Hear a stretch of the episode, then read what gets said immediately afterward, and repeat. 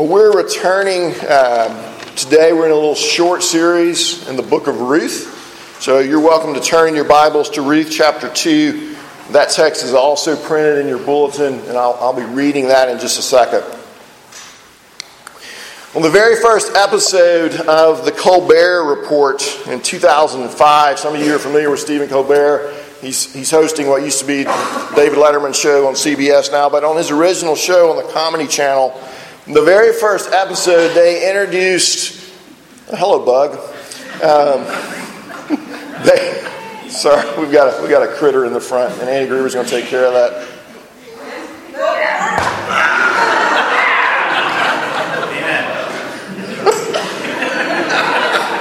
Go in peace. Um, well, what's the bill for that going to be? Um, what were we talking about? Okay, Stephen Colbert. His very first show in 2005, he introduced a segment called The Word. Uh, and it was kind of a, a, word of the day sort of segment. And the very first word that he introduced was truthiness. Truthiness. And this is what he said, uh, roughly. Um, he says, Some of you will say, some of you word police will say that truthiness isn't a word, but I'm no fan of dictionaries or reference books telling us what is or isn't true or did or didn't happen. Who's the Encyclopedia Britannica to tell me the Panama Canal was finished in 1914? If I want to say it happened in 1941, that's my right. I don't trust books, they're all fact and no heart. And, and he was sort of poking fun at our political climate and politicians in particular. And he, he gave a couple of examples. And then he said this truth comes from the gut. Do you know you have more nerve endings in your stomach than in your head? Look it up. Now, somebody is going to say, I did look that up and you're wrong. Well, mister, that's because you looked it up in a book. Next time, try looking it up in your gut. Now, I find this interesting, especially those of you who criticize me for making up words like everydayness and uh, neighboring. That this word that Stephen Colbert introduced in 2005 was actually the word of the year according to Merriam Webster in 2006. So anyway, that's just. Um, but but what does what does truthiness what does truthiness mean? Here's the here's the online definition. It's truth coming from the gut, not books preferring to believe what you wish to believe rather than what is known to be true. Now, what I find interesting, and kind of where I'm going with this, is if you saw that skit that he did, at no point did he define that word. He just illustrated it for about five minutes. And, and I say all this because we're going to kind of have a word for the day uh, here today in our sermon. And the word for the day is Hesed. It's Hesed, and I'm, i may or may not be saying that right, but it's, it, it's a Hebrew word, and it's easier to illustrate than it is to define. And I'm going to try to define it, but, but what I'm really going to try to do this morning is illustrate it. Let me, let me give you a working definition there. It's a strong relational term that wraps up in itself an entire cluster of concepts, all the positive attributes of God love, mercy, grace, kindness, goodness, benevolence, loyalty, covenant faithfulness. In short, that quality that moves a person to act for the benefit of another without respect to the advantage it might bring to the one who expresses it. All right, you're going you're gonna see this when you read in a minute. You're going to see this in verse 20 of our text.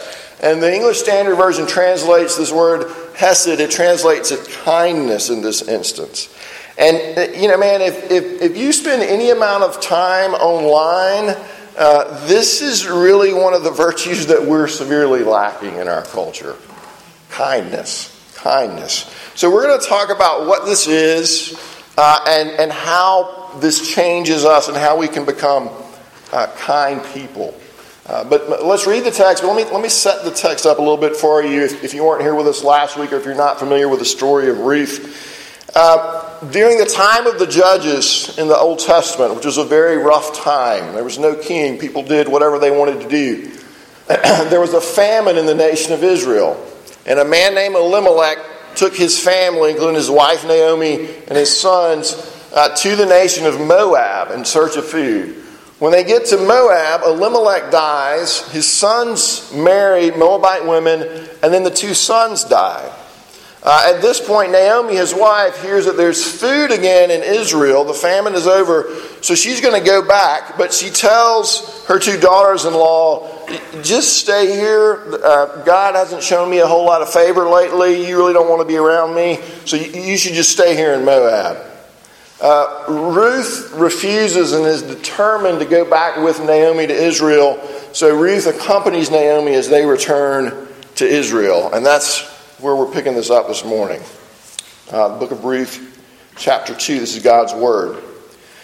Now, Naomi had a relative of her husband's, a worthy man of the clan of Elimelech, whose name was Boaz. And Ruth the Moabite said to Naomi, Let me go to the field and glean among the ears of grain after him in whose sight I, sh- I shall find favor. And she said to her, Go, my daughter. So she set out and went and gleaned in the field after the reapers. And she happened to come to the part of the field belonging to Boaz, who was of the clan of Elimelech. And behold, Boaz came from Bethlehem, and he said to the reapers, The Lord be with you. And they answered, The Lord bless you. Then Boaz said to his young man who was in charge of the reapers, Whose young woman is this? And the servant who was in charge of the reapers answered, she is the young Moabite woman who came back with Naomi from the country of Moab. She said, Please let me glean and gather among the sheaves after the reapers. So she came, and she has continued from early morning until now, except for a short rest. Then Boaz said to Ruth, Now listen, my daughter, do not go to glean in another field or leave this one, but keep close to my young women. Let your eyes be on the field that they are reaping and go after them. Have I not charged the young men not to touch you? And when you are thirsty, go to the vessels and drink what the young men have drawn. Then she fell on her face, bowing to the ground, and said to him, Why have I found favor in your eyes that you should take notice of me, since I am a foreigner? But Boaz answered her, All that you have done for your mother in law since the death of your husband has been fully told to me, and how you left your father and mother and your native land and came to a people that you did not know before. The Lord repay you for what you have done, and a full reward be given you by the Lord, the God of Israel, under whose wings you have come to take refuge. Then she said, I have found favor in your eyes, my Lord, for you have comforted me and spoken kindly to your servant, though I am not one of your servants. And at mealtime, Boaz said to her, Come here and eat some bread and dip your morsel in the wine. So she sat beside the reapers, and he passed to her roasted grain, and she ate until she was satisfied, and she had some left over. When she rose to glean, Boaz instructed his young men, saying, Let her glean even among the sheaves, and do not reproach her. And also pull out some from the bundles for her, and leave it for her to glean, and do not rebuke her.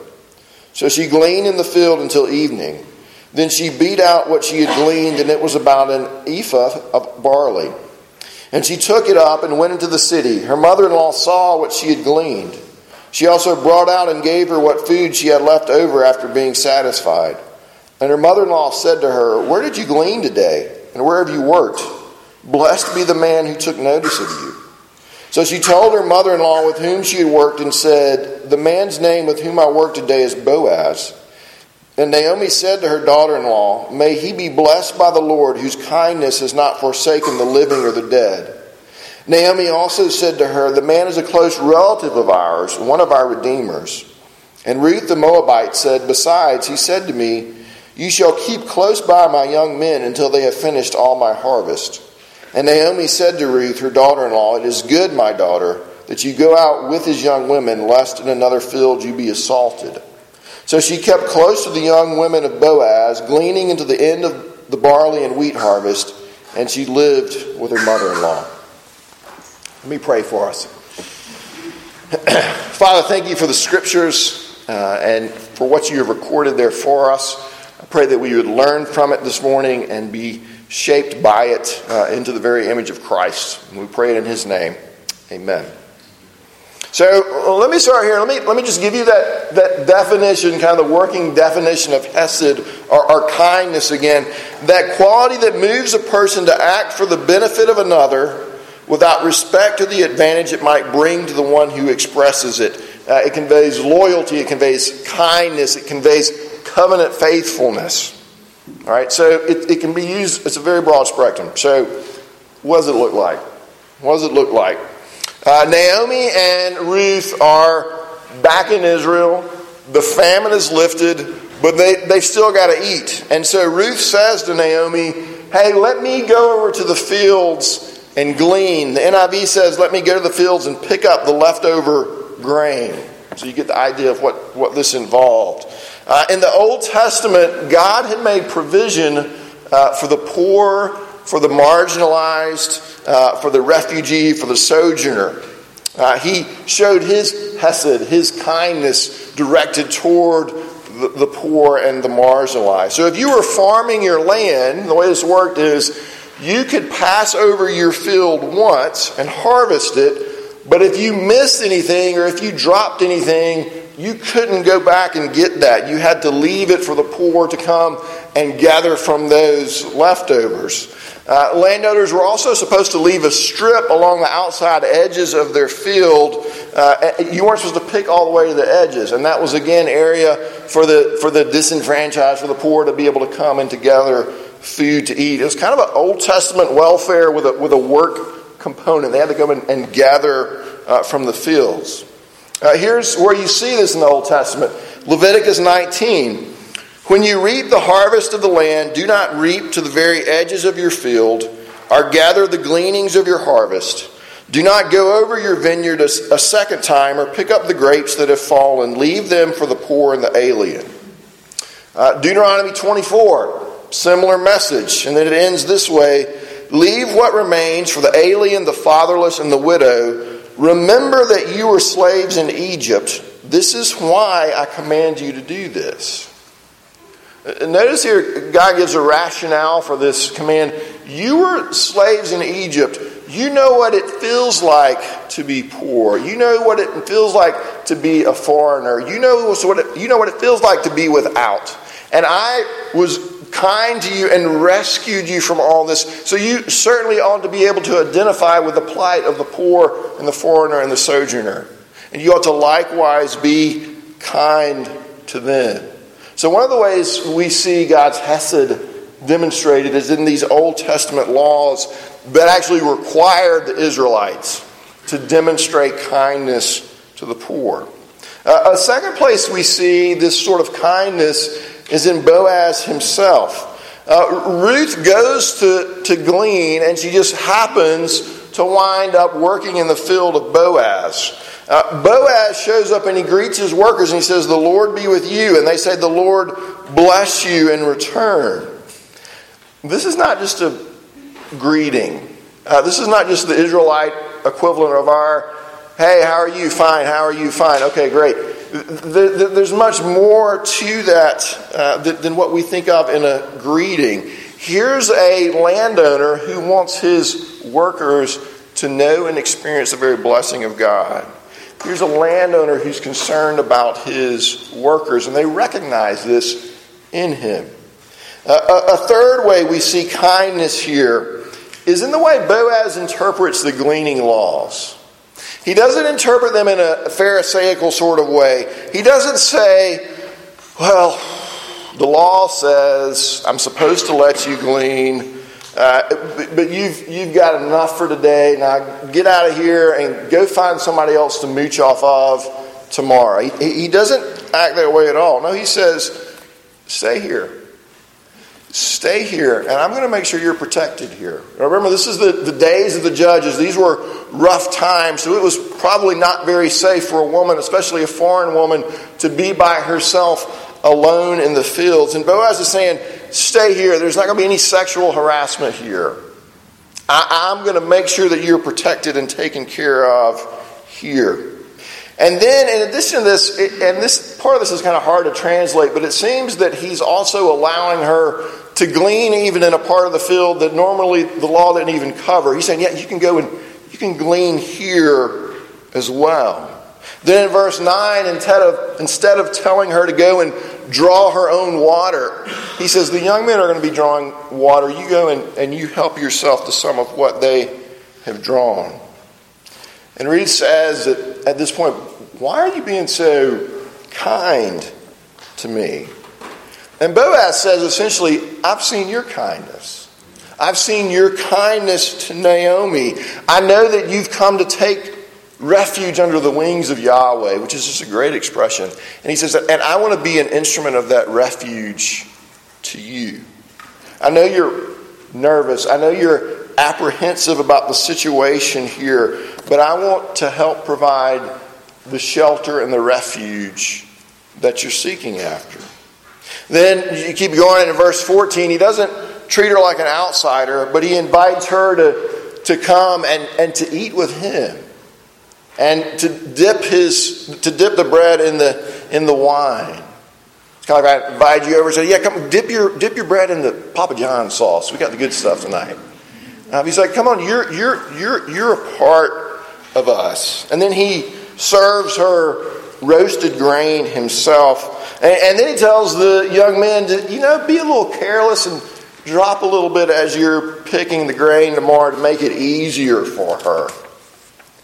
Uh, she goes home. Most commentators say that what she carried home was probably about 30 pounds of barley that day. And see, Boaz had, had gone above and beyond just the minimal requirements of the law. He had gone beyond what was convenient, and he had demonstrated great hesed, great kindness to Ruth. And we're told also in verse 1 that, that Boaz was a man of standing. Uh, the Hebrew here can mean a war hero, even. It, it, probably in this case means he was simply capable and wealthy. But, but this was an important man. But he doesn't kind of uh, make people around him grovel because he's so important. But he treats them with kindness. He's strong and capable, but he's kind at the same time. What does that look like for us? It's kind of a just kind of a, a sketch of kindness. What does it look like for us?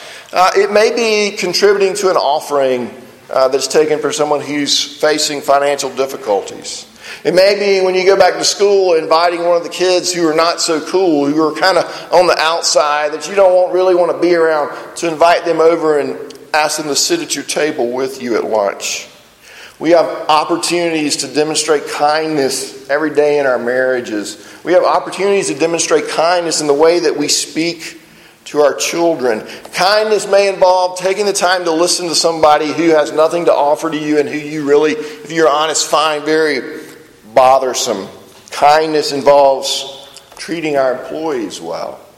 Kindness can even be demonstrated on social media. At least I've heard. Um, we demonstrate kindness uh, when we take meals to somebody who's in need, something we do as a church. There, there are millions of ways we can demonstrate kindness. And I think it's important to remember, though, that this is not kind of like, well, this is optional. You can be kind or you cannot be kind. Some of us just don't have kind personalities, and so we're just kind of off the hook. No, we're commanded to kindness. Uh, one of the, the fruit of the Spirit involves kindness.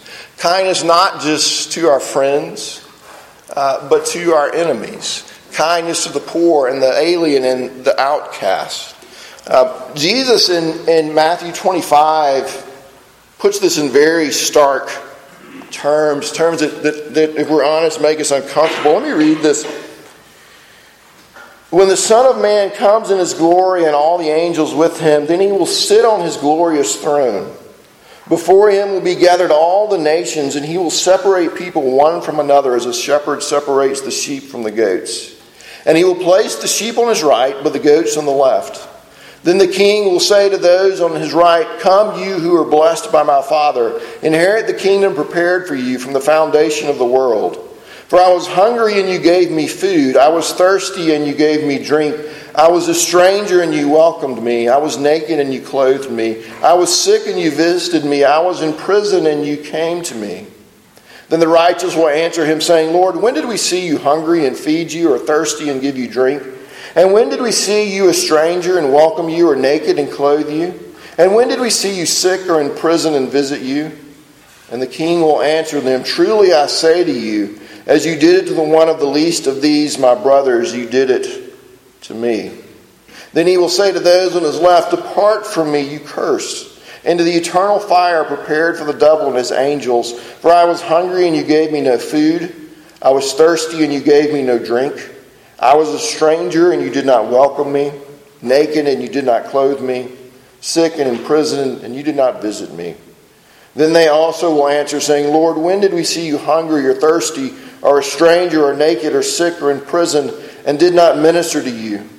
Then he will answer them, saying, Truly I say to you, as you did not do it to one of the least of these, you did not do it to me. And these will go away into eternal punishment, but the righteous into eternal life. Uh, Kendrick Lamar has a song called How Much Does a Dollar Really Cost? that I think is kind of his way of trying to communicate what's being said uh, by Jesus here. Listen, listen to these lyrics for a second. It's about, it's about him and his encounter with a homeless person who's asking for money. He begged and pleaded, asked me to feed him twice. I didn't believe it, told him, beat it, contributed money just for his pipe. I couldn't see it. He said, My son, temptation is one thing that I've defeated. Listen to me, I want a single bill from you. Nothing less, nothing more. I told him I ain't have it and close my door. Tell me how much a dollar cost. He's staring at me in disbelief. My temper is building. He's staring at me. I grabbed my key. He's staring at me. I started the car, then I tried to leave, and something told me to keep it in park until I could see the reason why he was mad at a stranger. Like I was supposed to save him. Like I'm the reason he's homeless and asking me for a favor. He's staring at me. His eyes followed me with no laser. He's staring at me. I notice that his stare is contagious because now I'm staring back at him, feeling some type of disrespect. If I could throw a bat at him, it'd be aiming at his neck. I never understood someone begging for goods, asking for handouts, taking it if they could. And this particular person just had it down pat, staring at me for the longest until he finally asked, Have you ever opened up Exodus 14? A humble man is all that we ever need. Tell me how much a dollar costs. Guilt tripping and feeling resentment, I never met a transient that demanded attention. They got me frustrated, indecisive, and power tripping. Sour emotions got me looking at the universe different. I should distance myself, I should keep it relentless. My selfishness is what got me here. So I'm going to tell you, like I told the last bum crumbs and pennies, I need all of mine and I recognize this type of panhandling all the time. I got better judgment. And I'm insensitive and I lack empathy. He looked at me and said, Your potential is bittersweet. I looked at him and said, Every nickel is mine to keep. He looked at me and said, Know the truth, it'll set you free. You're looking at the Messiah, the Son of Jehovah, the higher power, the choir that spoke the word, the Holy Spirit, the nerve of Nazareth, and I'll tell you just how much a dollar costs. The price of having a spot in heaven. Embrace your loss. I am God. Now, I'll let you wrestle with those lyrics and that theology for a little bit. But I think, in his way, what he is trying to say is what Jesus is saying in Matthew 25 As you did it unto one of the least of these, you did it for me. As you did not do it for one of the least of these, you did not do it for me. We're actually called to kindness. Uh, one commentator I read, to kind of paraphrase, says that economics is a covenantal thermometer that measures our love for God and neighbor. Like our, the way we think about our money is a measure of our love for God and other people. Well, I gave a definition, a demonstration, uh, saw that th- this is something we're called to. I want to talk for a minute about the power of this in our lives, the power that, that kindness can have. Uh, verse 20, Naomi, oh, let's read verse 20. And Naomi said to her daughter in law, May he be blessed by the Lord, whose kindness has not forsaken the living or the dead. Uh, when Naomi sees what's happened, she uses this word Hesed. May he be blessed by the Lord whose kindness, whose Hesed has not forsaken the living or the dead. And it could be that she's referring to Boaz, but our translation probably has it right that she's actually referring to God Himself here. And the kindness that God has demonstrated to her through Boaz and what she has done. Now remember, Naomi last week in chapter 1, Naomi was bitter. Naomi felt abandoned by God.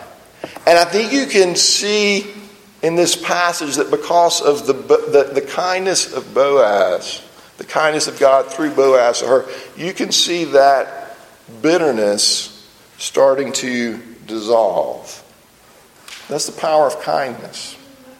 Uh, I've, I've, told some of you this story recently, so forgive me if you've, if you've heard it before, but I got a letter not too long ago from a former student thanking me for the when I did I was a campus minister with RUF at Appalachian State, and he was he was thanking me for the kindness that I'd shown him ten years ago. He didn't write to thank me because my sermons were so great. He thanked me for my kindness. Now, what was this great, kind deed that I did that this guy remembers and writes me a note to thank me for 10 years later? Well, we were at an RUF event and we were short on something, drinks or ice or something that I needed to run to the store for. And he was new there, and I invited him to go to the store with me. That was it. That was not like some grand gesture. But he, he remembered that 10 years later, and that's what impacted him. Don't underestimate the power of a kind gesture on your part. Uh, Chris Horn is the, the current RUF campus minister at Appalachian State, and, and, and he tells a story that he had two friends who, when they were in college, he said they were kind of a mess. One of them was a guy who was trying to walk with Jesus, another was this girl who was not interested in that at all.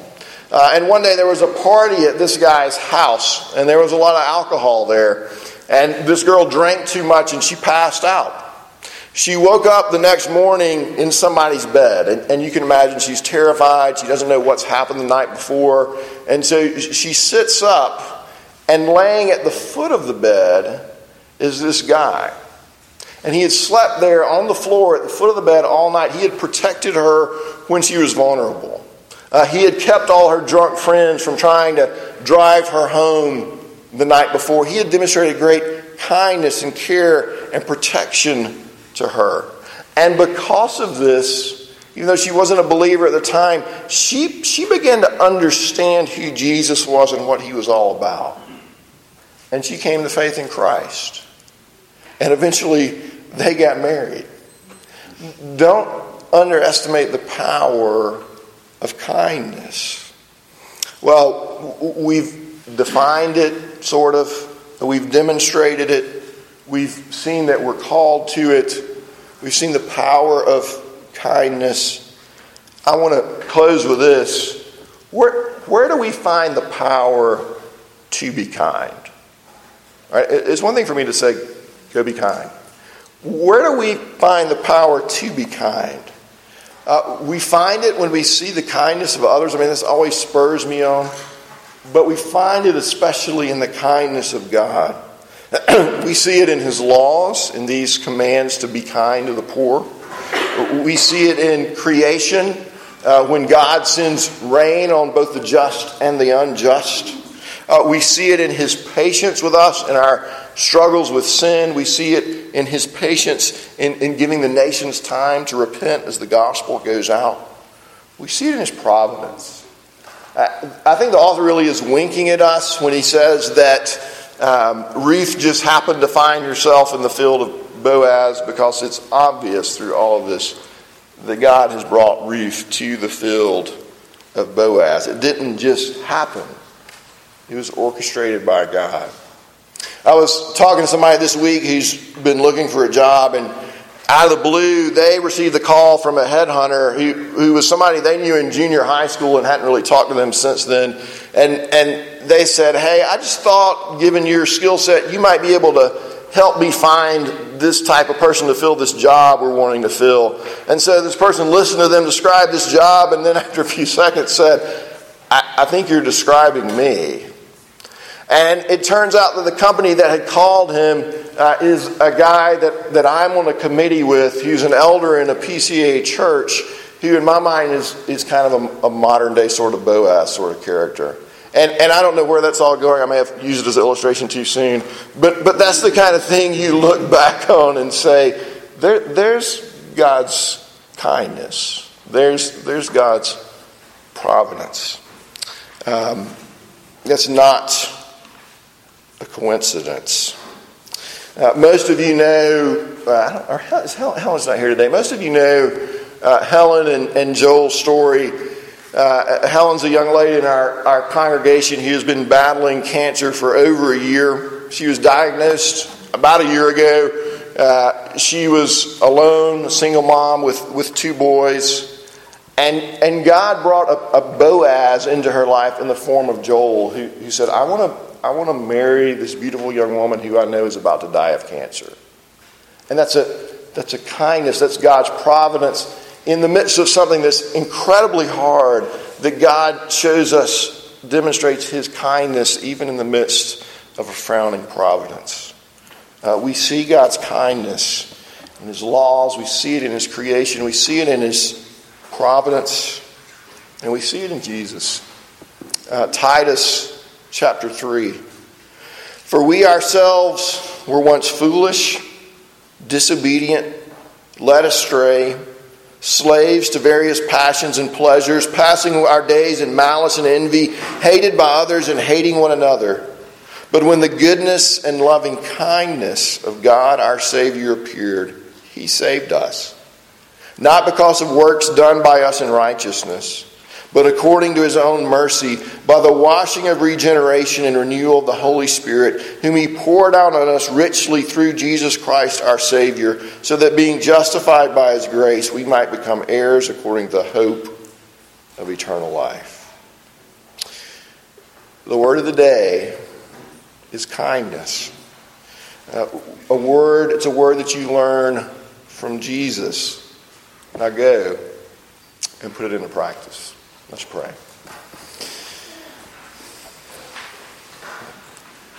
Father, I pray that you would help us to be kind people. Uh, I pray that we would learn from uh, what we've seen demonstrated in the scripture today, uh, that we would learn from the examples of others who have been kind to us, uh, and that above all we would learn kindness from our Savior. We pray it in His name. Amen.